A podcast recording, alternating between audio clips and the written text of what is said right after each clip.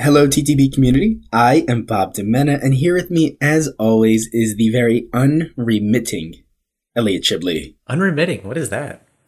It essentially means you're a hard worker. Here, let me find the definition. So, never relaxing or slackening. In, incessant, incessant, incessant. I uh, I think is that a compliment or is that like a backhanded compliment? Is like a strength and a weakness?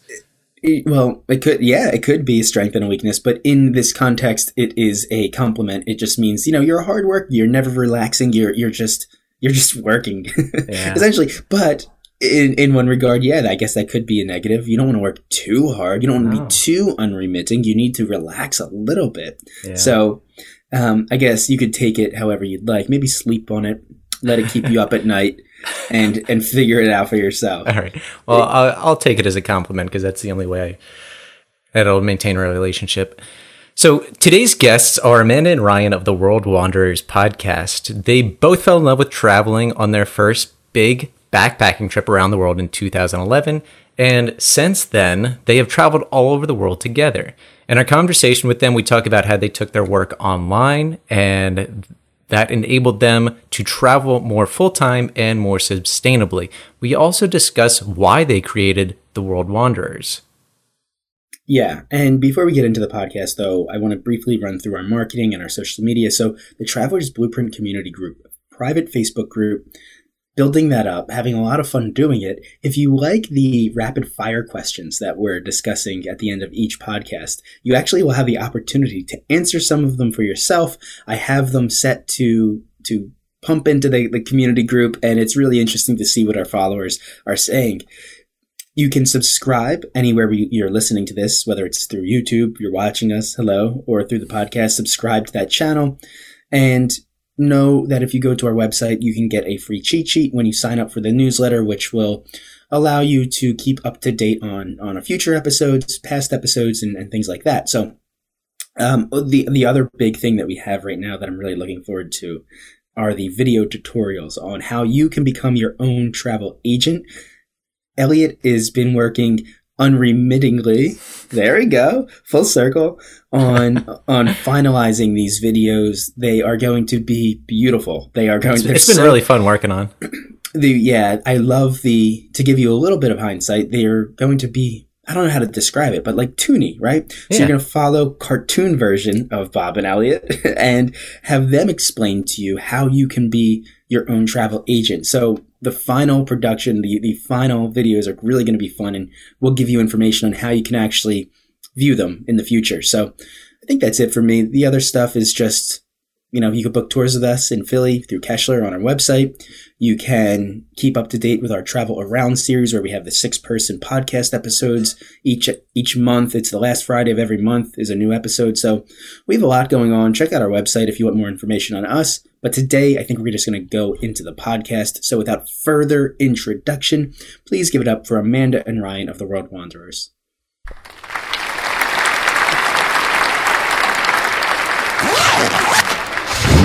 Welcome to the Traveler's Blueprint. Start designing your next adventure.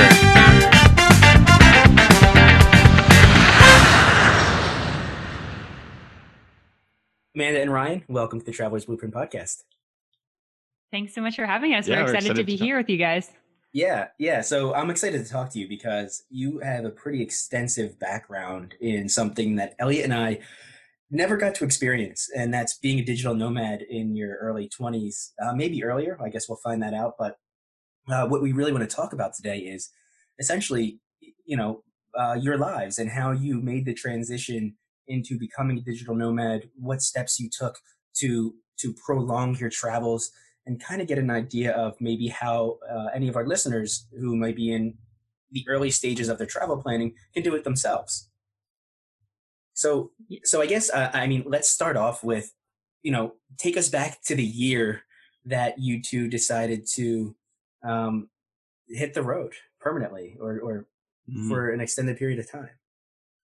Yeah, for sure. So it's a bit of a long, kind of windy path and, and story. But I think a good place to start is to back up to 2011. And that was our first backpacking trip together. And so this, for context, was right after we graduated uh, university or college. We'd both finished with business degrees, and we were like, let's take a six month break before we get, you know, big kid jobs, get corporate jobs, and kind of dive into life. And Ryan and I had both traveled like separately with our families at that point, but that was really like the first time we were on this like big adventure and we had no responsibilities and we'd save money and you know we finished school and we just got to go out and kind of have this this gap year and it was this really eye-opening experience where we got to see people doing all sorts of stuff around the world and we got to see all these amazing things and really have this experience of feeling free and not bogged down by you know the stresses of day-to-day life. Like the biggest stress is where are we going to sleep tonight? What are we going to eat today? Uh, what are we going to go see? And that was a, a huge privilege to be able to experience that. And after six months we came back to canada. We were living in calgary alberta at the time and we got an apartment and we got you know these jobs because we were like super broke at that point we had no money and we just started working and i think pretty quick into that both of us were like is this it? Like is this what we're going to do till we retire? We were as 20 22 23 at that time and it very much felt like the complete polar opposite to this experience that we'd had while traveling. Traveling was exhilarating and exciting and free and you know these jobs were great on paper and they paid well but neither of us felt fulfilled and we were like okay we got to do something different. And so we decided to go traveling again because that was the thing we knew that gave us freedom and i'll let ryan take the story from there. Yeah so we um we worked from 2012 to 2014 just in kind of corporate jobs like young professional type jobs and then in 2014 right at the start and a little bit earlier, I suppose, we made the decision. We were like, screw this, we're going traveling. We'd like saved up money, we sold all our stuff. Um, and we really didn't have a plan. Like we didn't really know what we'd be doing six months from them. I think the uh, the obvious solution was, oh, probably just gonna do six months of backpacking and then come back and and live again. Um, but we went to South America and then kind of over time, like reconnected with that feeling that we felt the first time we went. So feeling like alive, feeling excited to wake up every morning and feeling like just like there's so many options, so many things you could do. And I think for us during that six months, we came to the realization that we didn't want to go back to the way that we had been living before, or even the place we'd been living before. We wanted to try to find a way to integrate this like adventure, this mm-hmm. feeling of, you know, uh, enriching, fulfilled life that we had traveling with a career. We didn't want to go back and do the thing we did before. So when we came back to Canada after that, we ended up moving to where we are now, Canmore, Alberta, which is kind of a touristic mountain town, a place where we felt excited about being. And our plan at that time actually was, okay, we're going to go spend the summer in Canmore. We're going to get like service jobs. Uh, and then we're going to get English teaching jobs in China. Uh, we're going to move to China, which never ended up happening. Um, but we got back here and really fell in love with it. Like I worked as a barista and then as a cook. Amanda worked at a retail store, a Lululemon store, mm-hmm. um, and just a really cool community of people who were in a similar place, like people early to mid twenties uh, from all over Canada, all over the world, who had come here just because they felt like it was a great place to live and, and be, um, you know, at that point in your life. And so we were here doing that for bit, 15 months, like bit over, a year. year. Yeah, before uh, a cool opportunity came up for, for me to get a job in Atlanta and we moved to the States. Um, but kind of during that period, we'd come to the realization of like being, whether it's digital nomad or um, location independent, whatever you want to call it, we're like, okay, we're going to find a way to make money traveling. And we had started our podcast and we were kind of just focusing on learning more about that. Um, and when we moved to Atlanta, that was kind of the start for Amanda of working as a nomad. I had a job in person there that was a temporary contract. And then after that was when we started as nomads. So that was the start of 2016. Um, we flew to Asia and we were like, okay, we're Digital nomads nomad now. life. and so we've been like, we've spent stints places. Like we spent six months in Mexico City. We spent six months in Panama, but we haven't really lived anywhere permanently since then. Okay. So what did you do as your job while you were nomading around? Mm-hmm. Yeah. Yeah, yeah, yeah, for sure. So for me, it was actually really interesting because so Ryan had this work visa in the States and I didn't have a work visa. So I did actually ask Lululemon to transfer me to a store in Atlanta and they're like, you're like the bottom of the totem pole here. Like we can't transfer you. You can't get a work visa doing that. And I was like, okay, well, crap. And I had been working part-time for a yoga studio and doing doing management and digital marketing and stuff like that. And so the studio owner and I chatted and I was like, can I stay on? You know, I'm happy to do whatever it takes to make sure it works with time zones and phone numbers and that sort of thing. And I'd worked for him for, I guess, two years at that point. And he was like, yeah, like, I don't want to lose you. And so I went into my stint in Atlanta with a little bit of income coming in from this yoga studio. And then, you know, we had the World Wanderers that was growing. We were starting to build that. And from there, I built out uh, a yoga business. I'm a yoga teacher and I work with yoga teachers, helping them with their businesses. I started a podcast, started working with teachers one on one. I've slowly built that up to working with other studios and doing a lot with that. But that was kind of the main thing I was doing at that point. And then along the way as well, I did lots of other things to supplement my income. I mean, I've taught English um, through a company called VIP Kid, and I've also worked as a coach for a company called Praxis. I did that for three years. And so there was a lot of like building business pieces, doing freelance work, doing contract work. I mean, I've done contract website design, I've done lots of contract coaching work, and just kind of doing what I needed to do to balance like bringing the money in and then also con- continuing to pursue what I was excited about. Because I think what we really figured out on that trip to South America was like, okay, so we could continue working jobs full time that we don't love, saving all of our money, being really frugal when we're at home and then spending all of our money on these like six month stints. But that feels like very unsustainable. And I, I turned 25 on that trip. And I remember just thinking, like 25 like what am i doing with my life you know like i'm just gonna work jobs that i don't love save money spend all my money have no savings like that just doesn't feel like it's sustainable in the long term it's a quarter so life really, crisis yeah yeah i know for sure like i definitely went through that a hundred percent. And I call it my like, I took my like life U turn. Like I was on a certain path on a highway and I was like, F this, I'm done with this. And I took a U turn and went a different direction. And, um, yeah, I think we we just were like, how can we make something sustainable that lets us do the thing we love, which is travel, and then also lets us have a fulfilling career? Because we realized that we really, for us, needed both. You know, just working with no or just traveling with no obligations didn't feel completely fulfilling and being at home working jobs that weren't fulfilling also wasn't serving us. It was kind of like how can we find the balance of that? Mm. um but ryan ryan has like kind of a different we've done like definitely stuff together with the world wanderers but has also a lot of different work that he's done. Yeah yeah so for me when i so when we were in atlanta i had a job at a nonprofit that was based in atlanta. I was doing marketing and operations work there and then during that time, um, we had signed our first like legit sponsor for the World Wanderers. So we were like, okay, like we're going full throttle with this. And while I was in Atlanta, I was also part of a program called Praxis, which Amanda just mentioned a little bit earlier, that helps young people start their careers.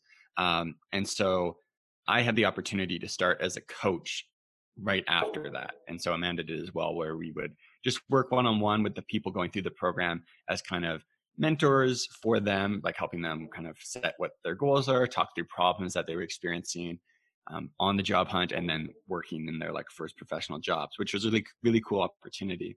And so when we first did, we did an eight month stint in Asia as we were kind of like figuring out how to be you know Nomads. productive while living in like tiny studio apartments while trying to be tourists in asia um, and was doing that was doing the world wanderers and then was doing freelance podcast editing for a couple people.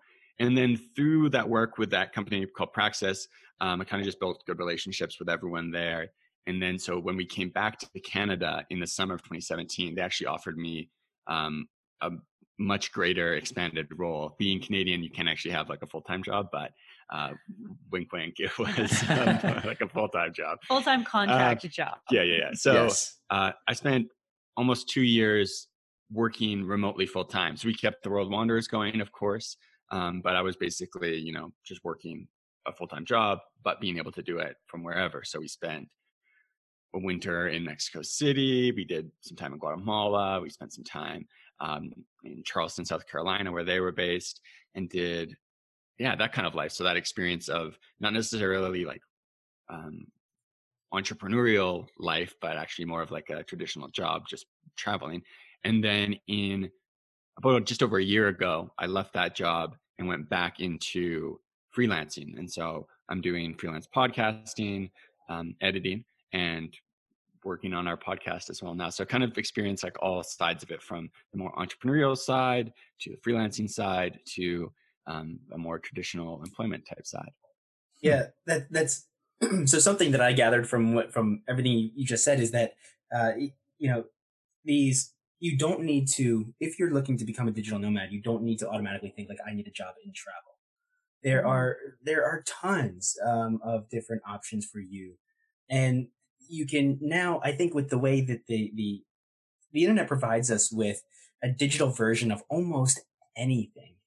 And so for someone to become a digital nomad, I think it's important to look within yourself, you know, and understand what your skills are and then explore mm-hmm. those skills in a digital way.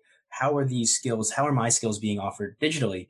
And then, and then move in that direction and then bring that with you on the road.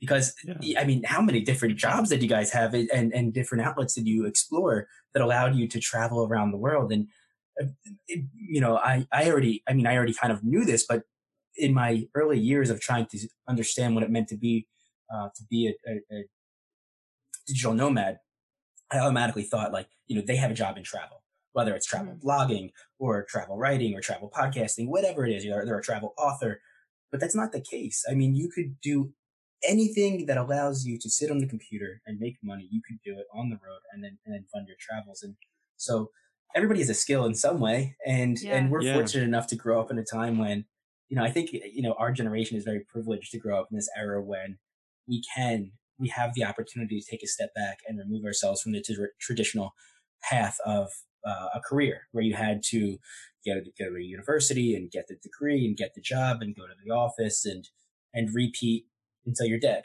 or you retire. Mm-hmm. Um, we really we really have this we have this incredible opportunity to take our skills and use them as we please and seek a company who operates. You know, if you're living in the United States, they could operate in the UK, but you want to live in Asia, and that's doable.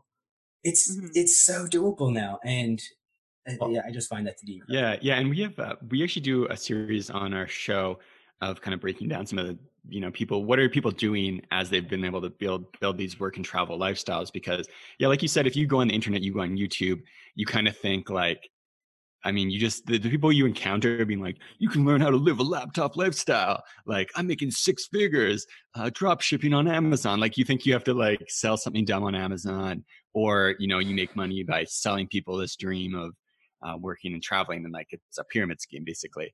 Um, but or you have to be like a travel blogger yeah, yeah or yeah, travel or, influencer. Right, right. But people do influencer. people do so many things. Like we have a friend who um, she lived in Japan for a long time, and so she speaks Japanese well. But she actually edits scientific papers by Japanese scientists, and she makes like really legit salary doing that, but just does it, you know, uh, on a paper by paper basis while she's traveling. She just reads them, and learns about this the science, uh, and then edits any English errors. We have friends right. who teach English. We have friends who are more entrepreneurial. We have, you know, there's such a huge spectrum of things, and it I think it does kind of speak to like a different trend, regardless of the you know the travel side of it. Just even living living at home, uh, living at home. If you want to stay where you are, like you can introduce so much more like flexibility and freedom and um, authority over your own life because of the options we have right. to be not feeling like hey i'm stuck in this job someone tells me what to do all day but like i can have like four different jobs and I make good money doing that. One's more entrepreneurial, one's more creative and artistic, one's more, um, you know, just there to make money, whatever it is. Right. Yeah. I think it's really, this conversation is really interesting. And I think right now, this pandemic is really highlighting how many people have the ability to work from home. And it's also highlighting the people that don't have the ability. Like a lot of service jobs, obviously, you're not going to be able to work from home. But a lot of service jobs are they're translatable to everywhere across the world. So if you're looking for a job in the service industry, if you speak the language, you can probably do it somewhere else. Right.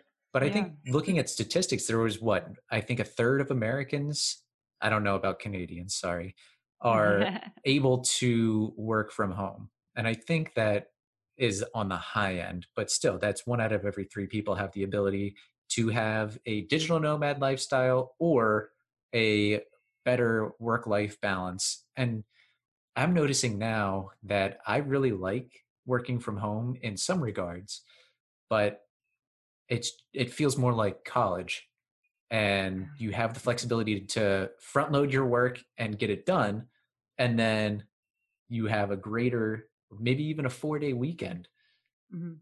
and then you just get back to doing your work as long as it gets done you're fine yeah, yeah. yeah, and everyone's everyone's job's a little bit different, but yeah, I mean, there's obviously a lot of like crappy things that are coming out of this pandemic, especially as travelers. But I think the silver lining is that more people are getting this experience of working from home because, I mean, we've been working like pretty hard to try to debunk this idea that you have to be an Instagram influencer or a travel blogger to be able to work and travel. Like if you have the dream of working and traveling, but you're passionate about something that's not related to the travel industry, I think that for a lot of people, and not everyone, of course, um, but for a lot of people, you know, it is possible to maybe pitch to your boss about working from home. And hopefully, you know, there's a lot of people who kind of see these opportunities more, maybe more bosses that are open to it now. And I, I think it'll go both ways where like, there's going to be a lot of companies that are like, okay, this has been like the roughest couple of months. Like, we need you guys back in the office. But I think there will be a lot of places that realize, oh, wow, we actually don't need people in the office. We don't need to pay for this extremely expensive office space in a Yeah, major city, yeah. right? Like it's such a huge expense for so many companies. My company's literally talking about that right now. We rent an, an office in Manhattan. Um, Mhm. Oh, That's- that's probably crazy. Incredibly expensive. Um, and now it hasn't been occupied for three or four months, and we have had business business as usual. hmm If I was Yeah. the owner, I'd be contemplating whether or not that that property's worth it. But I mean, so so for someone, eh, you know, to, to be able to work digitally, if there if there were a lot of ways to do this before coronavirus, there are even more now Yeah. because Mhm. the companies that did not have that uh, to offer have now figured out ways to offer it, and yeah. we're only going to see that expand. Um, and and you know, I think it was Facebook actually that I saw started to have um, opportunities that allowed people to work from anywhere in the world. So they're they're starting to expand who they hire. So you don't need to be living in Silicon Valley anymore to get a job at Facebook. I believe which it's is good because it's so expensive Right. So, Yeah, you know, yeah. if you have the skills and you have what it takes and you're qualified to work at Facebook and you're living in Florida or Alberta or the UK or Italy Mhm. and, and you send in your resume, you can get the job. And that's so incredible. That's, that's, Yeah. and that's, that is absolutely 100% where the world is going. It's only going to be easier to be a digital nomad uh, over the next five, ten years. bob if there's anything that you and i have learned from this pandemic minus the meetings the in-person meetings that some of us have to have you've worked from home for three months I've worked from home. Yeah. I have not been in my office uh, since March. Right. yeah Wow. Yeah. Mhm. That's a long time. and you're still gainfully employed like your Gainfully hours aren't employed. reduced Uh, my and my yeah no my workload has uh, remained the same we've remained we were fortunate enough to be just as busy as we were before this all happened we've only worked from home and so uh, yeah i mean it proves that it can be done it has been done and Yeah, I think one thing that that's kind of like a one of the like big secrets out of it is like even if you don't like travel, like living in Canada, in the U.S., and most places um, in Europe is so expensive. Um, and like if you can have a stable job, like we lived in Mexico City while I had effectively full time work working for a U.S. company, and that's like you get like a double raise essentially. Wow. Like if you're like, hey hey, like I don't want to travel, but like maybe you want to learn Spanish, you could just move to Guadalajara or move to Mexico City, get rid of your expensive uh, house in the states that you're paying rent on, uh, move there. Rents less than half the price, food's like a quarter of the price. Um, and And better you just- probably Save a ton of money, so like, good. and you could just like save a ton of money doing that. yeah Yeah, so and we in had like we had memberships at a WeWork when we lived in Mexico City. I mean, we lived in a beautiful one bedroom apartment in one of the best neighborhoods, in my opinion, in Mexico City. we were able to eat out pretty much every day for way less than we pay for groceries in Canada. And the food is amazing. And we had memberships to a beautiful WeWork. And I mean, when I think about like the things that I value in life, like that's a, the really cool experience that we were able to have. And we had that making like not very much money. like we were Yeah. not like we're not sitting over here like oh we're just like rolling in our dollar bills. Like we were working hard to you know grow what we were doing and and that that sort of thing. Like we we weren't making like like we were making good money, but not like you might think oh you need to be rich to do that is what i'm trying to Right, communicate and right, you don't right, it's yeah. actually like the opposite way around if you're trying to build a business or grow up your freelance work like going to a place like mexico is great because you can live really well it's super affordable you have access to great um great what's the word i'm looking for Amenities. amenities yeah like like WeWork and that sort of thing and Right. Yeah yeah i think that's one of like kind of the things that people don't think about That's a great This point. is I mean, I, so funny because my wife and I were talking about this literally two nights ago, and we were talking because my wife and I have been together for uh, coming up on eleven years, and we went all through college together, and then she went to grad school for two years here in Hershey, and we never. I think we each would have liked to do a a break from s- like between school and you know real job but while she mm-hmm. was in grad school i was working my real job and then after grad school she got a job pretty much immediately you know six years of schooling leaves you with a lot of debt yeah. and we were talking about how it would have been really nice to do those to do that kind of vagabonding mm-hmm. and trying to work while doing it but the point that you just made that if you are living in a cheaper area like southeast asia is one of the places that i've heard a lot of digital nomads start at because it is Mm. so Chiang Mai. much cheaper yeah Yeah, we had And- uh, when we so we went to Chiang Mai. Um, probably we went Singapore, Philippines, Chiang Malay- no malaysia Malaysia, Kuala Chiang Mai. yeah Um, but yeah, so we get to Chiang Mai. We've got like an Airbnb. I think we paid like nine hundred Canadian dollars for it. yeah it's like So 500 we're US like for a us. We, month, we're like for month. set up. We're set up. We got like this like nice apartment, and we we have a friend who we've become a lot closer with since then. And he's like, "Oh my god, like you guys are getting ripped off." I pay. What did Nathan pay for his place? It was like three hundred. 300 It's US like, it's like an apartment. I month. pay like three hundred dollars for.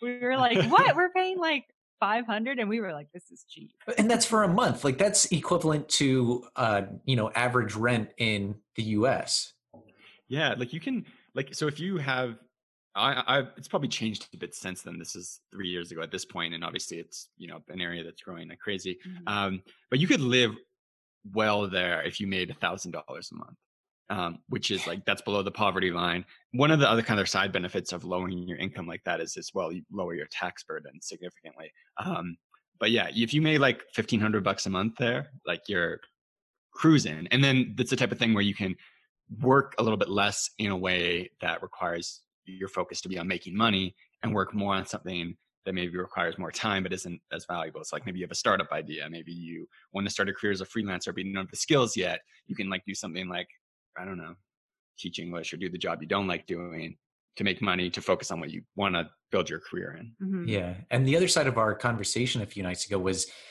there's always this stigma that if you're doing this digital nomad lifestyle and you're roaming around the world in your 20s, making just enough money to survive in the place you're living, that you're not saving for your future when you're not Mhm. able to work or when you're sick. And all of the points that we've just made are pointing towards the fact that you can save for retirement, that you can save money for a rainy day fund. I mean, Elliot, I mean, so I live in the New Jersey area, New Jersey, New York. On average, I think it's maybe with the exception of Southern California, has the highest average salary of anywhere in the United States. Now, because I also live here, doesn't make me rich at all. it, it, all Yeah. averages out, right? So, it, although my, my my salary is high compared to someone who lives in like you know uh, you know Georgia, like rural Georgia or rural Alabama, um, Mhm. it doesn't get me very far here. Um, but yeah, I mean, if you were able to nail a job in Manhattan and work digitally with them and live in Asia, I, I can only imagine what a Manhattan salary would be like in in Chiang Mai. Well, I think you Yeah, also have this like, yeah. argument that if you're working for these companies that expect you to expect to pay you a location salary, like that office in Manhattan, and they expect you to live in Manhattan and work at that office, but now you're working digitally, you may be able to outcompete other people that are vying for that same job by asking for a lower salary. Ooh, Mhm. wow, wow. yeah and you could point. probably still i mean i think like mexico city is a great example because it's like this really amazing city where you can have everything you need and honestly like i feel like it has all the same amenities virtually as any major american city like you could have a co-working space i think we paid a 100 bucks a month for our co-working space our apartment was 800 US a month, which like my language teacher, my Spanish language teacher lives just outside of Mexico City. He thought that was like an absurd amount of money that we were paying. But like, again, like that's like living like right off Times Square type thing. Like it's like living in like the coolest area in New York. Like you would never find rent for that amount, like a nice one bedroom apartment in a new building for that, that amount of money. And it's just like crazy to think about if you can get your expenses down to like 1000 US dollars a month and then you're making, you know, I don't know, $80,000 a year, like you can definitely save. You can definitely have Oh the gosh. opportunity to work on projects. You can definitely like give, you know, your children maybe a better life and give them more opportunities. So I think that, you know, kind of thinking about how we can take our work online and not only have these experiences but also have these like really cool opportunities is is an interesting way to think about it. Yeah. I'm even thinking for teachers that do not work over the summers. For example, my dad and my stepmom are both professors, and they have actually been working over the summers to get supplemental income. But if they don't, that's four months out of the year that they are not getting paid, that they are working or that they are paying for their mortgage, mm. for all of these other car stuff, utilities. And if they, you know, were living in Mexico City or Chiang Mai, they'd be paying half that and then be able Yeah. to travel that whole time. Mhm. Yeah, and I mean if you can like rent out your house too, I mean that's just another thing. Yeah. Like we have a Right. friend who owns a property in Outer Banks in North Carolina, but she lives most of the year in Sayulita in Mexico and it's super affordable to live in Sayulita and live in Mexico and you know, she has been able to build her work online and then she also teaches yoga and and performs in Mexico and she rents her Airbnb. She's turned it into like a cute little you know, two story, two studio apartments. And she has, you know, a cleaner and a manager that help her with all of that. And that's part of how she pays her mortgage and supplements her income. And then she can just book it off when she wants to go home and visit. And I think that, that that's not something we've personally done. We don't, we don't own our own place, but I think that if you do thinking about how you could potentially rent it out or do a house swap or something like that is a way also to I guess just kind of release your burden a little bit because I get it. Like if your mortgage is fifteen hundred bucks a month and you know maybe you're still getting paid but you have time off, it can still feel a bit challenging and stressful to go away and spend money on travel. Yeah, this is just amazing to me because prior to this, the vagabond had to go to Chiang Mai and get a job as a barista, or Mm. you know, and and you were you were you were making whatever the local salary offered you. It's just so incredible, Which is challenging. right? Yes. Right, which makes it. I mean, that's like true backpacking. uh, You know, to the, Mhm. that that's incredibly hard to do, and I don't think a lot of people um, would be willing to do it. And I don't think that's why a lot of people, as many people, did it back then as you see digital Mhm. nomads today. Yeah. One of our early, early guests was one of Bob's friends, and she is a realtor. And as a realtor, you still have to do most of your work in the place you're living, but she was still able to make calls. But if you actually owned a few small apartments, if you if you saved up enough money in your early 20s, you didn't buy mm-hmm. anything, you were extremely frugal, you could technically purchase some real estate, rent it out, have a managing company, and that is your income to sustain you.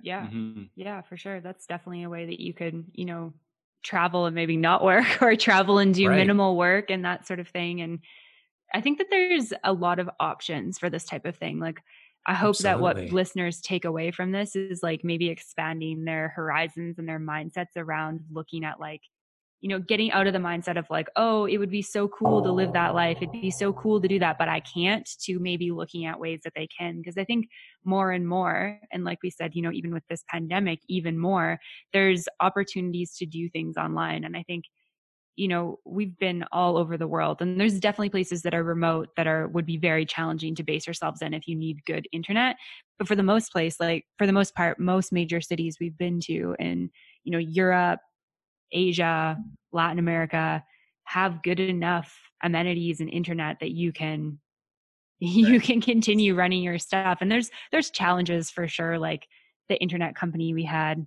in Panama would just randomly cut out sometimes. And that makes it like frustrating. But overall, like our internet was pretty much as good as it is here in Canada. For sure. Yeah, Yeah. even getting onto like one extreme, you know, what we saw with this pandemic was uh, doctors, medically trained doctors, and or general practice doctors who are then doing making their appointments online over Zoom. Um, because if it's just a general appointment, there's not a whole lot of physical contact needed. It's you know more, more of a catch up, how are you type of thing.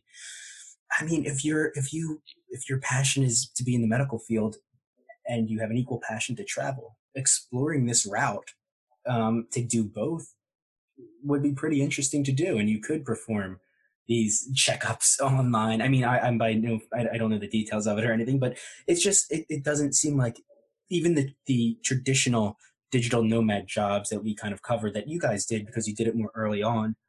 Mhm. We've even expanded beyond that. It's just really it's really cool to see. Yeah, definitely. I want to I want to jump back for a quick second because to the internet conversation because now that it's 2020 we have as a society developed technology that we can get internet literally anywhere via satellites. And they're they're not that expensive and they're usually a one-time cost for the actual hardware and then I think you pay a fee for the monthly. It's kind of like Verizon's uh, MiFi, but those tether off of existing towers. This would tether off of a satellite, Mhm. and you could get solid internet anywhere in the world, in the middle of the ocean. yeah. Really? Yeah. Yeah. I mean, Yeah. you Yeah, could I've, like, I've you, heard that the that um like you can get good speeds like down and up, but the because it's traveling so far that the ping is always like there's always quite a high latency, which makes Uh, te- like doing certain things that require your live presence can make it a challenge. I've heard. I haven't actually used it, but like we know a lot of people who do English teaching. Um, and what's really important there, not you, you can work that on like a really low speed, um, as long as you have good ping. Um, and which, so like if you doing a satellite, sometimes it could be a really latent laggy call. yeah, Yeah. Right. Yeah, and I think it's really like with the internet, you really have to look at what you do because we have, I mean, we have friends who travel with their kids and he does, he'll take like contract positions that require him to be like pretty online, but then, um, you know, she works as a consultant for Beautycounter and she's built her business up enough that she, like, they were on a cruise for 77 77. days that went from Florida to Florida around the tip of South America. And they were able to, she was able to keep her business running. She didn't have to put on pause, anything like that. And I mean, cruise line internet is really shoddy, really sketchy. I mean, when you're in like en route to Antarctica, you're not getting good internet. But because you know she doesn't need to be on calls and doing video chats and stuff like that she was able to work it fine so I think part of it's like knowing what you need with internet and then you can kind of plan accordingly where it's like, you know, maybe for us, if we were going to do something like that, we would have to maybe like batch podcast interviews and, and Yeah. prep accordingly. Yeah, and I think Right. two people have this like, like built-in assumption that like infrastructure is better in like I don't know the U.S., Canada, Europe, um, but often not the case. Like Malaysia, we had like some of the most consistent, fastest Wi-Fi speeds ever. Like a lot of times when we were back in Canada, our Wi-Fi is actually worse. Or like if you live in an apartment building that is like exclusive to Comcast in the states, um, like there's a good chance that your Wi-Fi is going to be way more expensive and way worse than like like if you're in Romania where they have the fastest internet in the world Mhm. or anywhere in Thailand or you're and you know so many places in Asia have like incredible affordable internet um, so many places around the world it's kind of funny working online people have this tendency to like blame the person who's out of the country for like oh the connection's breaking like is your wi-fi good and i'm like i have been to the office i know the office wi-fi is a million times worse than my Mexican Wi-Fi um, or, or, wherever we. It's like it's the constant conversation with my parents, and we stayed with my parents for three weeks when we got back from Panama during this pandemic. Their internet sucks. Like they live, they have a nice house, you know, they have nice facilities and amenities and infrastructure, and their internet is super bad. Like there's parts of their house where you just basically don't get Wi-Fi. But it's funny because regardless of where I've been in the world, they're like, "Oh, your internet's breaking up," and I'm like I'm at a WeWork in Mexico City. Like my internet is amazing. Like this is not me, it's you. yeah. I, I just have to back up for a second. Why does Romania have the fastest internet in the world? So I'm not an expert on this, but I believe it's due to it not being heavily regulated. So um, communications regulations in so many countries like create um, essentially oligopolies. Like that's what we have in Canada, where you have all these crazy rules on ownership of communications organizations. Um, and so essentially there's a couple companies that they've got an oligopoly. They charge extremely high prices and they don't upgrade their services because they're not competing with anyone versus I believe there, I'm not sure the specifics of it. Um, it's just more of a free market. People can, you know, if you're like, Hey, I want to start an internet company, you just do it. Okay. Cause I, I did a quick Wikipedia search just to see what was going on and I there's so much information and I don't really understand all of it but I do understand that there are 600 nearly 700 providers for different types of internet. Yeah.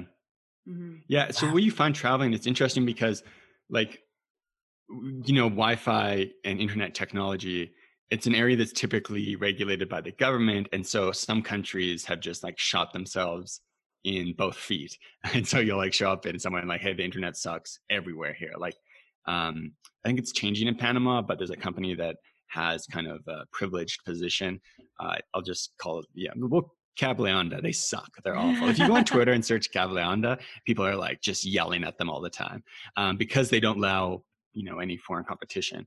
Um, but then other countries where they're like, hey, you know, there's nothing different between an internet company and like a beverage company. Like, come on and do business with us. Mm-hmm. Then you have amazing options that are so much more affordable than they are in, in other countries. So that seems like a big thing to uh, to prioritize your travels around. Yeah. Right? Yeah, especially too like for us, we stay most of the year in Airbnbs. Um, and so depending on what we're doing, mm-hmm. you gotta you gotta be on top of that. Like if we're traveling to a country where like sometimes you're traveling and you just know like hey everywhere here has good internet um, but if like when we were in asia for example like going to the philippines there's quite bad internet a lot of places uh, some places in mexico so we're always checking to see like if we're staying at a hotel if there are any reviews about the wi-fi or if we're at an airbnb message the host and be like hey can you do this speed test uh, and send us a screenshot of it um, to make sure that we're going to hmm. be good to go when we're there yeah, there's Smart. an app you can get it on your phone called Speed Test, or you can just use speedtest.net. That's like one of our most used resources, like something that we do. I mean, even we just moved into this apartment that we're in here in Canmore, and we moved in May 1st. So just at the time of recording, you know, about a month ago. And one of the first things that we did was speed test just to make sure does the internet work consistently in all areas of the apartment? You know, how fast is it? Because it's something that sometimes we just have to plan for depending on, you know,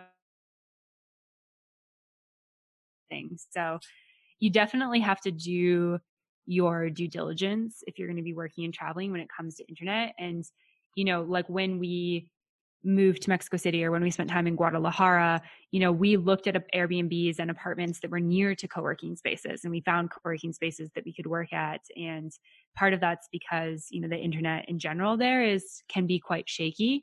And if we're not renting our own place for long term, we're not going to be able to upgrade the internet. So, mm-hmm. you know, there's just little things that you kind of have to pay attention to that you don't have to pay attention to necessarily as a backpacker. I mean, when we backpacked, it was just like we showed up somewhere with bad Wi-Fi. It's like maybe I cancel my FaceTime calls with you know my two best friends and my parents, like, and I'm like, oh, I have to do it in the next city because it's not good enough here.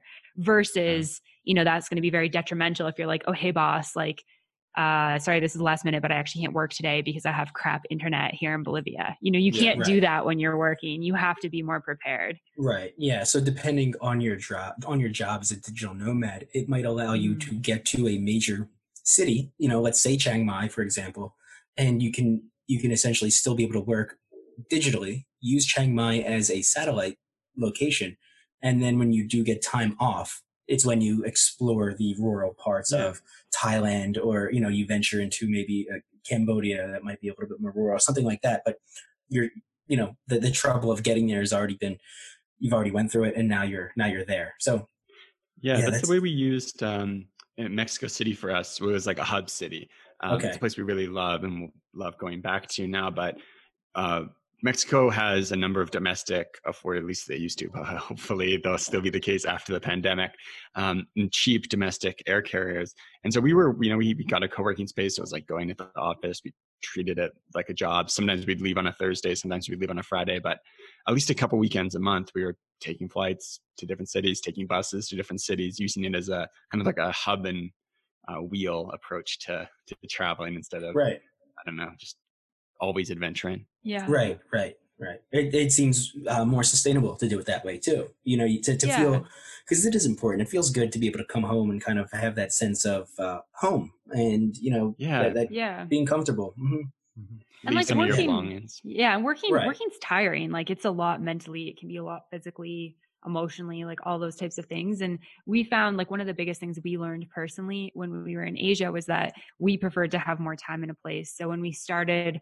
our nomad adventure, like Ryan said, we went to Singapore and we're like, oh, a week in Singapore will be plenty because, you know, previously as backpackers, we'd spent maybe like three nights in a place. That was usually our average, unless it was like we were doing something special there, like carnival or Spanish lessons or something like that.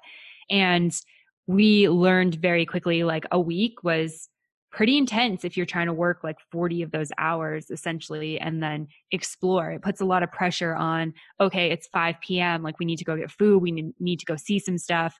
You know, you don't really have that time to just decompress on the weekends. And I mean, we really do need that. We need time to just, you know, sleep in, have like the lazy morning with, you know, coffee and a book and that type of thing. And we just found like, okay, if we're going to do this for the long term, we need to make sure we strike this balance between like adventuring and also giving ourselves downtime from our work because our work is demanding. And we found like it was so nice to just unpack our bags in Mexico City and we would just take carry on backpacks for our weekend trips and we didn't have to haul our mm-hmm. big bags around. And we had this like, oh, we work kind of Monday to Friday, nine to five type life. But then, you know, on our lunch breaks and when we left the co working space, I mean, we're in Mexico, like there's taco stands, there's people dancing on the street. We get to go like drink margaritas and eat guacamole. And on the weekends, it's like, oh, I'm not, you know, going on a hike or going to the mountains the way I would in Canada, which is also great. But it's like, oh, I'm going to Guanajuato or I'm going to the beach for the weekend. And I think that there's, you can still get that sense of adventure while having this like stability. And I think on top of that too, it's really fun to be able to like dive into a culture and a, a place in a way that you normally wouldn't as a backpacker. I mean, Right. I feel like some of my favorite places now are the places that I've spent time in Mexico City, Guadalajara, uh, Chiang Mai, Ubud, uh, Panama City, you know, the places where I've only spent three days, I feel like I just don't know to the same extent the way I know, you know, Mexico City or Panama City or Atlanta, like these places where I've really got to be and live. And so I think for us, we've really found like we like those experiences of being able to be like, okay, we're locals here for the next six months to a year. right. And not having to I- I worry think- like not having to learn about or learn the layout of a new place every night.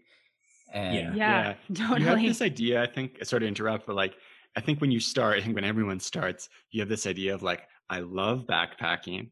The thing I don't like about backpacking or doing long term travel, kind of vagabonding, is I would see my bank account go tick, tick, tick, tick, tick, down to zero or feeling purposeless. And but I, so working and this, it's going to be perfection. It's going to be the amazing best of both worlds. And you learn it's something different, right? It's something new.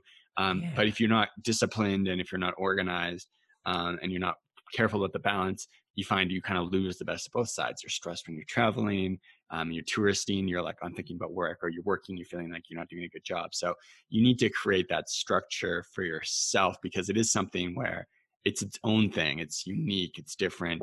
It's really awesome and really enjoyable. But it's not like this freewheeling backpacking experience. that's that's the great point that I kind of want to nail home. Um, it's that the Instagram, social media in general, sort of puts this facade of of digital nomading and, and traveling vagabonding that it's just all you know. You're just exploring temples and there's no work behind the scenes and that's that was part of the reason elliot we got into this was because we wanted to understand what digital nomads did behind the scenes to actually fund their travels because social media just doesn't do it you, you see no. these instagram posts and you're like you know it's it's just not real all the time. And so that's something that's that's really important to nail home to people that want to do this is that it is still to do it as you just explained ryan it still is work.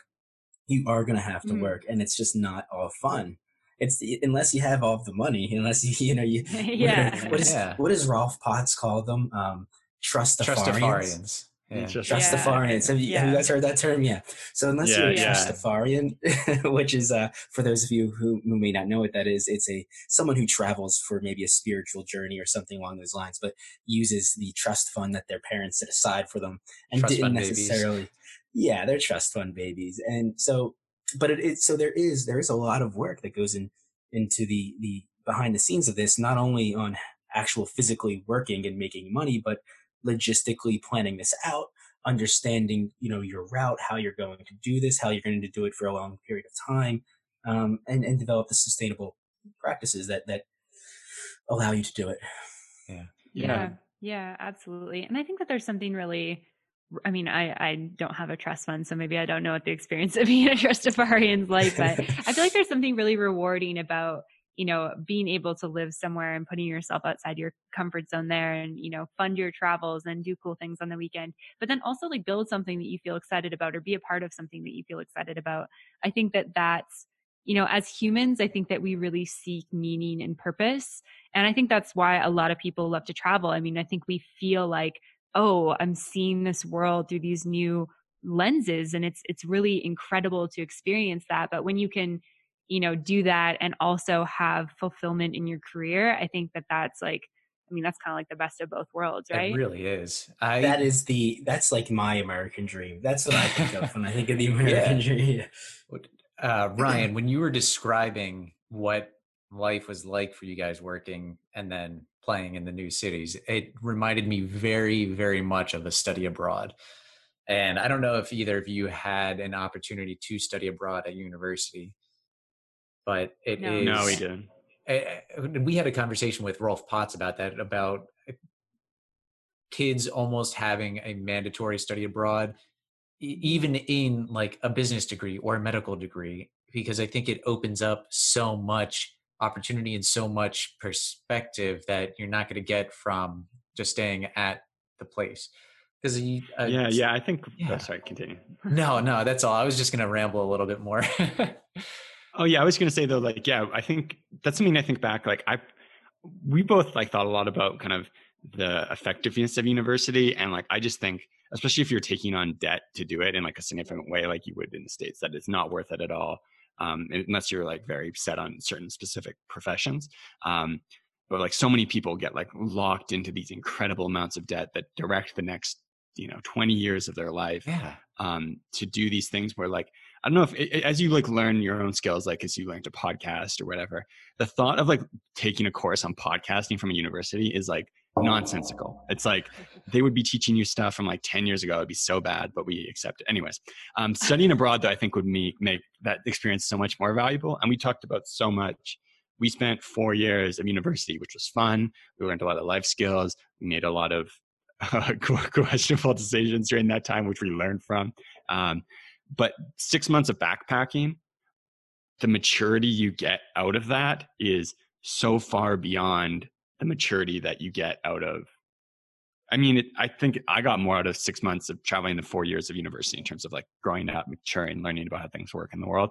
Um, but yeah, I mean, maybe it's close to the neighborhood, but it's like how many more times that? Like eight times, ten times more uh, rapid learning from that. Right. Yeah. I, I, mean, sitting in, in university, sitting in a classroom, you're learning about the world from a book.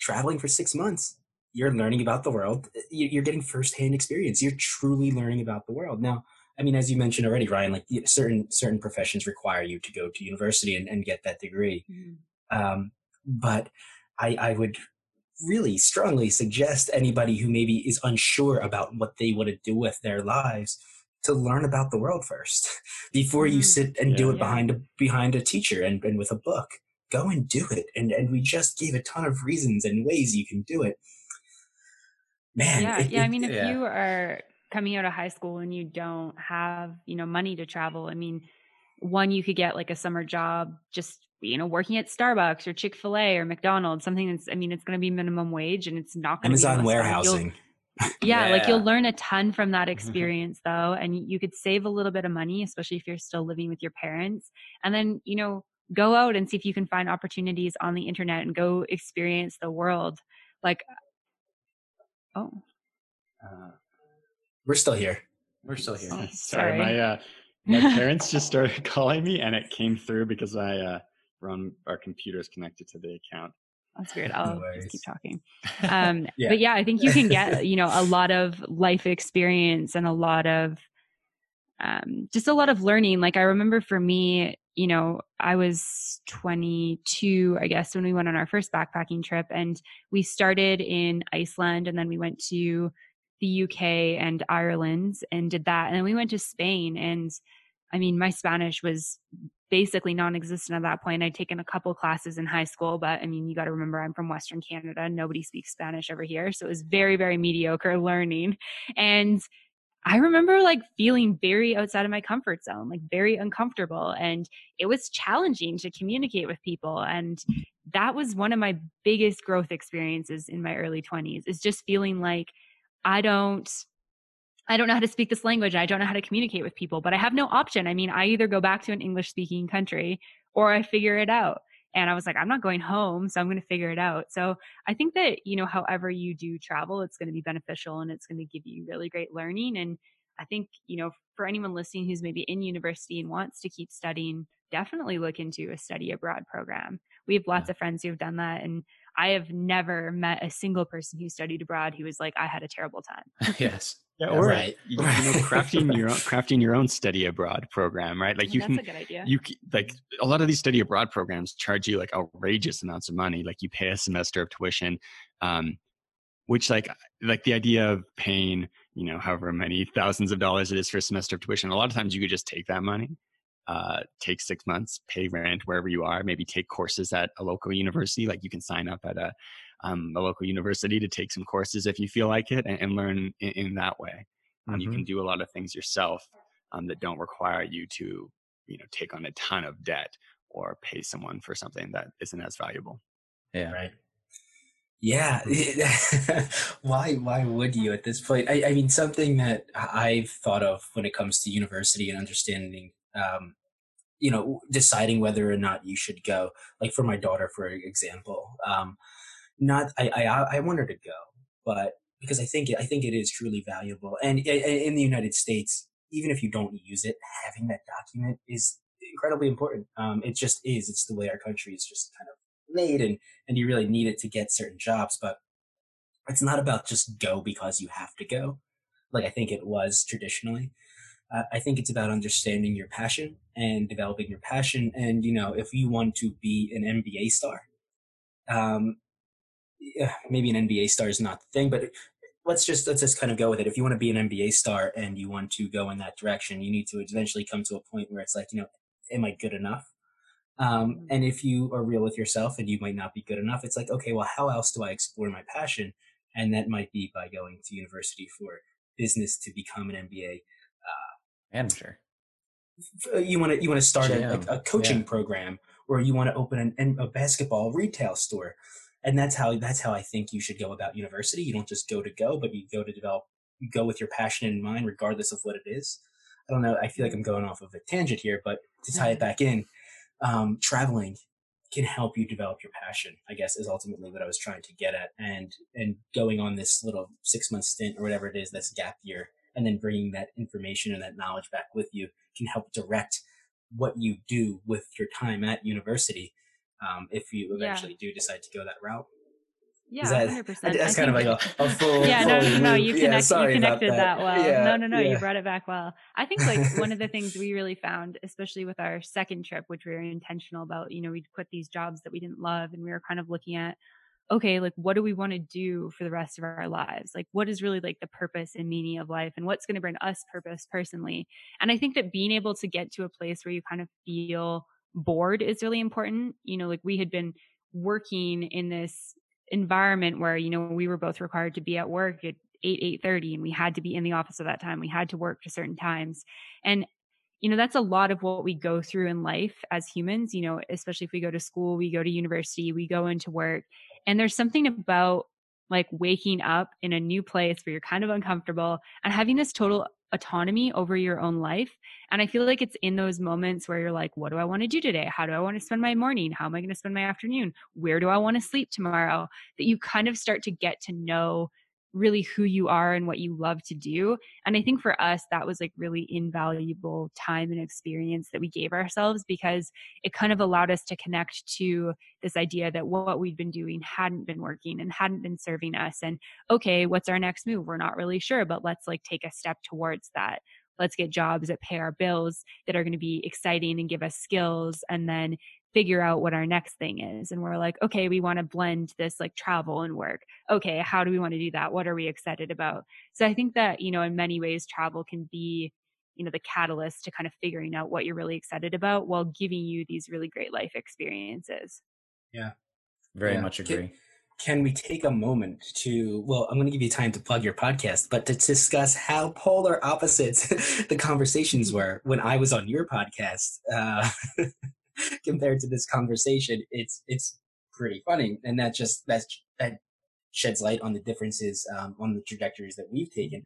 I never did the gap year. I went to university or college here, as we call it in the United States yeah um, and and then uh, got a job, and I've been working full time since um, since my early twenties, and so I've developed a career over the past decade, and but my Mhm. travel is so limited, so limited, and I talk to people like yourselves who have done it for so long, and and you know, not to say that I regret anything I've done, but man, I, I really wish I got those experiences earlier because who knows, who knows where I would have been today. But I just, and anyway, I just find I find it really funny how different these conversations were because uh, if you're listening to this, I was on the World Wanderers podcast and I went over how to plan a trip in a very detailed fashion um, hmm because of having limited time to travel hmm You're a Due product to- of your situation. due to time Yeah. constraints associated with having a mortgage and being married and having a family and all that stuff, you know, early on. Yeah, go ahead, Ryan. yeah, yeah and something something we talked about was this idea of like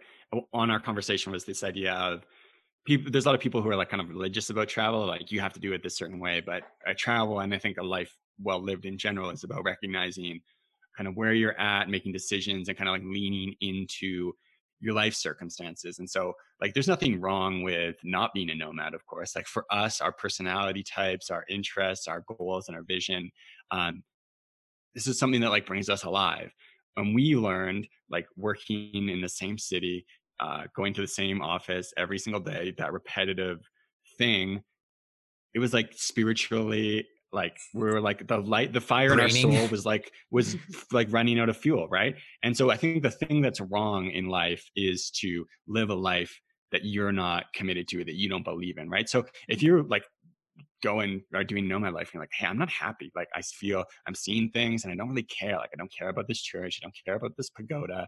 Um maybe you know maybe you're someone who's more your values are more in line with family with stability Right. with security and it's like great to be at home and then have small doses and the Right. vice versa like if you're at home you you hate your job you're kind of depressed you find like you're making good money but you're not saving any of that money um, maybe you need some more adventure in your life maybe you're living for status and for money and you're not living for you know your own values so it's about kind of tuning into what you really care about and leaning into that not necessarily about any one style of life Right. Yeah, Oh, for you- sure. you- And I think, oh, I was just going to add too, like Bob, I think that one of the things I really loved about our conversation is that there are a lot of people who are working full time right now. And, you know, especially in the US, there's not a ton of vacation time. And, you know, some people are doing it because that's what they love to do. And that's amazing. Like, we're not here to shit on people who have full time jobs. Like, if you love your full time job, that's amazing. Like, I'm stoked for that.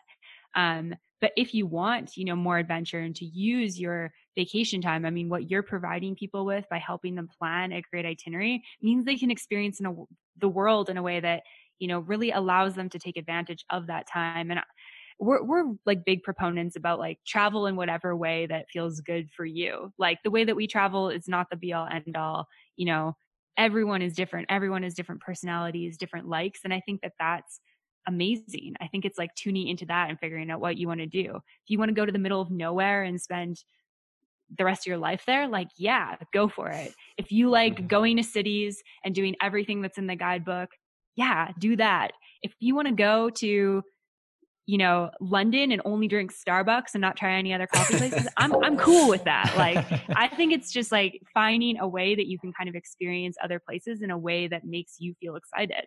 Yeah. Yeah.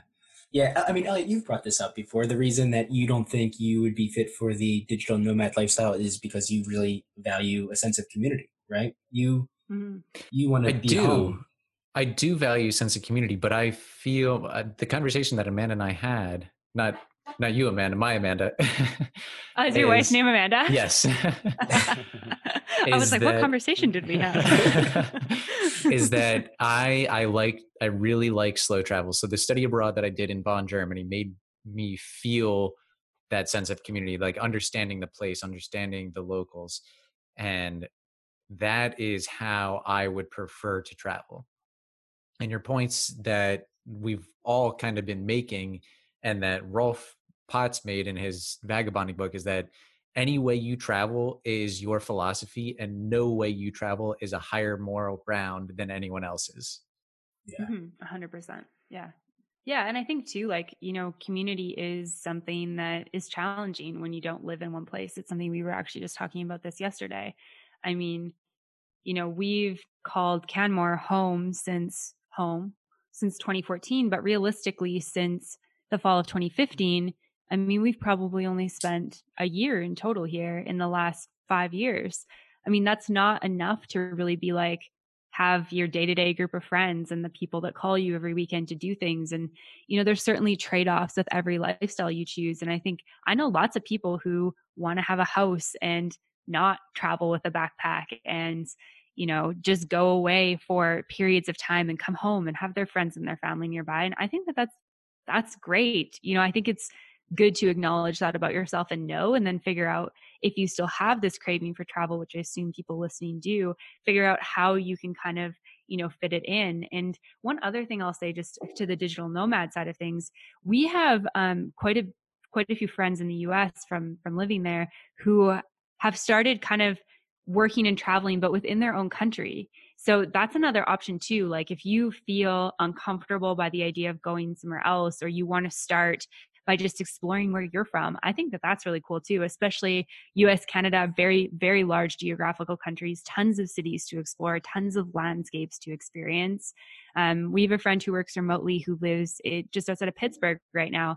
And she spent, you know, prior to the pandemic, a number of months just living in different cities to see if she can figure out another city that kind of really serves her for for settling down and building her community and right now most of her community is online so she's you know tried out denver and austin and spent time in atlanta and that can be a fun way to you know experience different places while kind of having this like nomadic experience yeah. so i think that may be the next two to three years of travel in in this country in the us yeah, I mean, right now we have no idea if our borders are ever going to open up again yeah, and stuff right. like that. So, I mean, that's something we've thought about once it's yeah. once it's okay for us to travel provincially. There's many places that we haven't been to in Canada, and we could certainly do, you know, road trips or go try out a different city here, live there for a couple months, just explore a little bit more. So there's always there's always ways that you can get adventure into your life.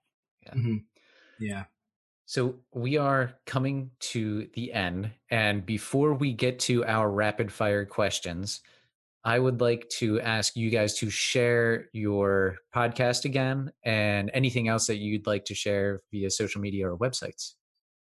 Yeah, for sure. Thanks for the opportunity to share. Uh, you can find pretty much everything that we have going on for the World Wanderers at theworldwanderers.com. You can also find the World Wanderers on any place that you get your podcast. So wherever you have downloaded this episode from, just search the World Wanderers and you'll find us Apple, Spotify, Google Play, Stitcher, all that good stuff. Um, if you are interested in learning more about becoming a nomad, like Ryan said early on, we have uh, like an actual podcast series on digital nomad life. It's for our Patreon community and it's at patreon.com forward slash the world wanders. And we're always available for, you know, questions, anything like that. So you can find us on Facebook, Instagram, send us a DM. It's the World Wanderers podcast. Yeah, thank you. Yeah, your your website, everything. You've been doing it for a bit of time now, and there's so much information there. So I, I highly recommend people check it out. Yeah. Thanks. All right. A So labyrinth of uh, blog posts. So the way we've been doing this rapid fire questions with two guests is we will ask I will always ask Amanda and Bob will always ask Ryan. okay. Okay. Uh, But- but but we'll alternate. So I'll ask number 1 to Amanda and then Bob will ask number 2 to Ryan, but you'll both answer. Does that make sense? Okay. yeah, So Elliot, Elliot will ask number one. Amanda, you answer first. Ryan, you answer second. Then we Oh, flip flop. So then, So we and when both I ask the answer question, both questions. yeah, Yes. this is this is something. Well, there's this is- 12. there's twelve questions. Okay. So We'll be we- There's quick. 12. We'll be quick. By Yes. the way, we do rapid fire questions. No, we love Uh, this. It's great. so whatever comes to your mind first. All right. What is the first word that comes to your mind when you hear the word travel? adventure. Uh, I just had tacos come into my mind. all right, That all right. works. So, what home comfort do you miss the most while traveling? Um, so there's a drink. It's like a Canadian version of a Bloody Mary. It's called a Caesar. We use uh, clamato juice and have a few small differences. Um, that's like one of the thing. It's kind of weird, but I when we come home, like we're diving into like a bunch of Caesars for a while. I'm gonna have to try that. Yeah. I would second that one as well. I always miss Caesars when I leave. And also, this is a kind of weird one, but I really love taking baths. And there's a lot of countries in the world where it's not normal to have a bathtub. And so, mm. our apartment in Panama, our apartment in Mexico, our apartment in Guadalajara, Guadalajara didn't have a bathtub. And I really miss bathing. It's a good one. All right. All right, Amanda. If you could swim in any liquid, what would it be? Oh, wow. That is an interesting question. I would love to like dive into a bowl of jello. All right. Ooh, um, so I lo- er, I love swimming in really cold water. Like just that feeling is like so invigorating and it makes me feel so alive. So actually later today we're gonna go for a hike and then jump into one of the lakes near here. But in the spirit of the question being something weird, the, one of the things that came to my mind was eggnog. I'm a big eggnog fan. I feel like that would be an Warm or cold? experience. uh, cold. All right. Cold Cool, the cool Cold. eggnog. eggnog. Cool. I'll be Cool curious to eggnog. see if we ever get that answer again. I mean, Yeah, lukewarm, no. lukewarm. That that would be like a bacteria cesspool. So we need a bit of refrigeration going. okay. also, uh, definitely no one swam there before. Ryan, pick two animals that you want to see fight. Ooh, um, oof, that's a hard question. I'm gonna go with a hippopotamus and a, a rhinoceros. Mm, oh, okay, two okay. tanks. Yeah, yeah. I was going to say a hippo and a lion. Okay. All right. All right. All right, Amanda. Would feel you like it's rather? always interesting watching hippos. I don't know if you guys have been in this rabbit hole. They're so vicious. You can find So videos vicious. on uh, YouTube of them just messing people up, Oh, and they're yeah. so like unsuspecting. It's just like, oh, look at this friendly hippo. They're so Gazelle They're the most Yeah. dangerous animal in Africa, I believe. Yeah. They kill more Yeah. people than any other animal. Yeah. I mean, with Yeah, nine inch, vicious. like one inch diameter teeth, it'll, Yeah. it's like getting punched with a bullet. yeah. Hashtag National Geographic. Go ahead, Elliot. All right, Amanda. Would you rather drink wine or coffee for the rest of your life? oh, that's hard. Wine. All right. all I'm right. going coffee. All right. All right, Ryan. Say hello in your favorite language. Hola. Hola. Amanda, if you can travel with anyone in the world, living or dead, who would it be? Not Ryan. Oh, damn it. I was like Ryan, obviously. um, living or dead. Ooh, this is really hard. Um, feel like it'd be fun to travel with Dumbledore. He's not living or dead. He's just fake. But I think he would be a cool travel partner. Yeah. Oof, um, this is a really hard question. This is the Um, hardest one so far. There's a lot of people to go through. Yeah. Um, I'm going to say one thing that's coming to my mind. If I thought about this longer, I might have a different answer. Would be uh, um, Arthur Conan Doyle, the author of Sherlock Holmes. I feel like he'd be like a Ah. really interesting dude. He'd have some cool information. Uh, Yeah, it'd that's a good interesting to, like answer. pick his brain and experiencing things with him. Yeah. Um, That's a better answer Yeah. than mine. no one said Anthony Bourdain yet, which I find interesting. I'm waiting for that one to be answered. By the way. Is yeah, that I yours? feel like going for like a weekend with Anthony Bourdain would be fun, but like going for an extended period of time, I just don't feel like I could keep up. Well, I mean, obviously RIP, but like it would be hard. Yes. Right, right, right. Uh, all right, um, Ryan. Uh, what is one item remaining on your bucket list? Ooh, um, I really want to take a train from Europe to Asia. So you can like take a train from Hong Kong through China to Russia and then take the Trans Siberian to Europe and go all the way to London. I feel like that would be an amazing Mhm, experience. mhm. Our We've our talked about that sixty fifth episode is a girl who traveled from China on the Trans Mongolian Railway to Moscow. Mhm. Oh, that's cool. Yeah. We'll have to Yeah. listen to that one. How That did you remember awesome. the number episode, dude? You're good. Yeah, that's really Uh, impressive. because I was going through some YouTube videos yesterday.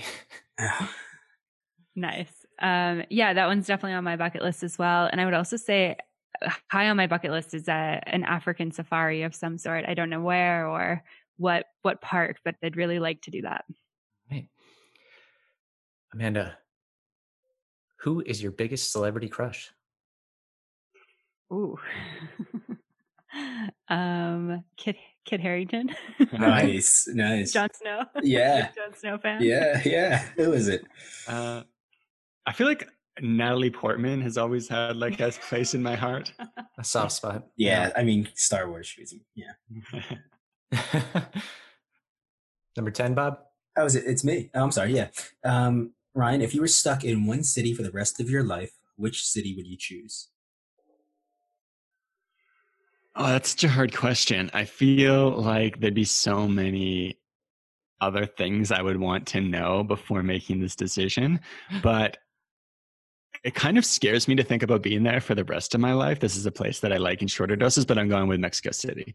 Okay. Um, so I think people who have been there are like in love with Mexico City, and people who haven't are like Mexico City. Um, but it's such an amazing place that's so close to to where we are that has so much to offer. I was I was worried about your answer. I was like, do we get to live together for the rest of our uh-huh. lives? But I was gonna go Mexico City too. Oh, oh that's good. That's good. nice. All right. Number 11, second to last question. Amanda, if you owned a yacht, what would you name it?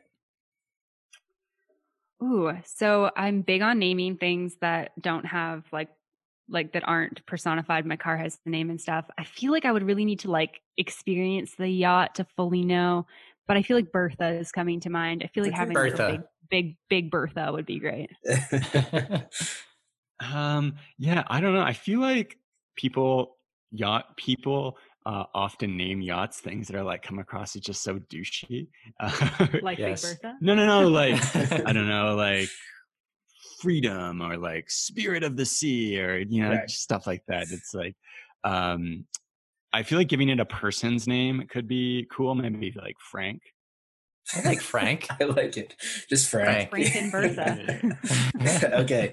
Okay. Did uh, before I ask the uh, last question, do you guys know the story of Boaty McBoatface? Yeah, no, we have not had No. a Yachty McYacht face answer. yet. No. Oh, there was an internet poll where a boat company was asking people to, for help naming their boat, and the poll came back, and the most answered name was Boaty McBoatface, and the company Oh my refused to name it that. so amazing. Yep. and uh, We're the alright. weirdest species. There was actually one, really one funny story related. There's a place, so near where I grew up, there's a city called Kelowna, and there's a city across from Kelowna that wasn't didn't have like an official name. Some people called West Kelowna, some people called West Bank, some people called the West Side. And so then they were like, okay, like we need to like officialize, we're becoming our own municipality, we need to create a name. And so they did like a poll to get to the referendum stage. And I think I can't remember the name, it was like shit town or poop town or poopville collected enough signatures to be included on the ballot, but then they refused to put it on. Wow. People, That's man. great. All right, all right. Uh, All right, Bob, answer. I mean, yeah, question. Last, last I question. don't know. Ask it. Who is your favorite Travelers Blueprint podcast host? Oh my God, I can't answer that. you guys are both great. Yeah, I'm gonna I'm gonna abstain from. or Okay, abstain all from right, answering. all right. All right, that's fine. I'm surprised you guys didn't pick Bob though, since he came on yours. Yeah. Mm-hmm. Yeah. We we like we enjoy making our guests feel awkward right before they go. So Yeah. we. yeah All right. Well, uh, thank you so much for coming on the podcast. We learned a ton today. I learned a ton. Elliot, you. Oh my god, so much. Yeah. Yeah. So yeah, we really appreciate your time and thank you. Yeah, Thanks. thanks for having us. Yeah, thanks so much for having us. This conversation was awesome. I think this is the first time I realized how feasible living in another city is with the combination of talking to Amanda and Ryan about their time living in Mexico City and working for American companies still. And now knowing that working from home is completely feasible after, I mean, if it's a silver lining to the coronavirus, it's that I've learned that I can work from home with the exception of a few times going into the office or having in-person meetings but it's really changed my perspective on realistically living abroad Yeah, I agree with you because before COVID 19, not that you couldn't work for an American company and live in another country, it just seemed less likely, less common. So if you were to live in Oaxaca, Mexico, or oh uh, you know somewhere Yeah. somewhere like that, you would assume that you'd have to find a job in Oaxaca to maintain your your finances to live there. But now, if you can work digitally and pull an American salary while living in Oaxaca, you're going to have a good time. yeah It's going to be a lot of fun, and that's only- that. yeah Yeah. the the wi-fi situation too like i it, i think it was the this is the first time i realized that you know the wi-fi and internet in the us isn't really the greatest in the world Right? Like- Isn't the greatest somewhere in Europe, like i Eastern like Europe? i think it's the czech czech republic is right it? Is it? Yeah, it was somewhere. I remember talking about that with somebody at some point. It might I have been think it Ryan Ryan. yeah i think it was in this conversation I think it was. You're right. It was. It was Ryan. but yeah it was it's just so crazy to think about Yeah, it is, and and it's. It, I my my wife won't do it. I've already tried. Believe me, I'd be gone. I would I would love to live in Costa Rica, and maybe one day it'll happen or it'll become a reality. But right now we're settled down. yeah But yeah, it, just I know enjoy you. where you're at Yeah, working on it. Um, I know you are more likely to be mobile, right? You're kind of already throwing around the idea of uh, you said Spain at some point, and Yeah, we've we've tossed around the idea for a while, but I mean, obviously, I think we're going to stay in the states until our kids graduate from college or oh, you're here for a while. Then. yeah, yeah. yeah. Anyway, uh, reach out to us on Facebook or Instagram, or shoot us a message at the Travelers Blueprint dot, at gmail.com if you have any questions, suggestions on guests. Uh, follow us on all of our social media. Uh, please, if you know what, if you give us a rating, there is a high probability we will read it on the show in one of our intros or outros. And we've done that. We haven't had any ratings recently, and we really miss getting your feedback. So please, please do that. It takes less than a minute. Uh, and you know what? We really, really appreciate your time listening. We appreciate that you're fans of the show. It's been a long, not a long two years, it's actually been a very short two years doing this show, and it's been really fun. So thank you.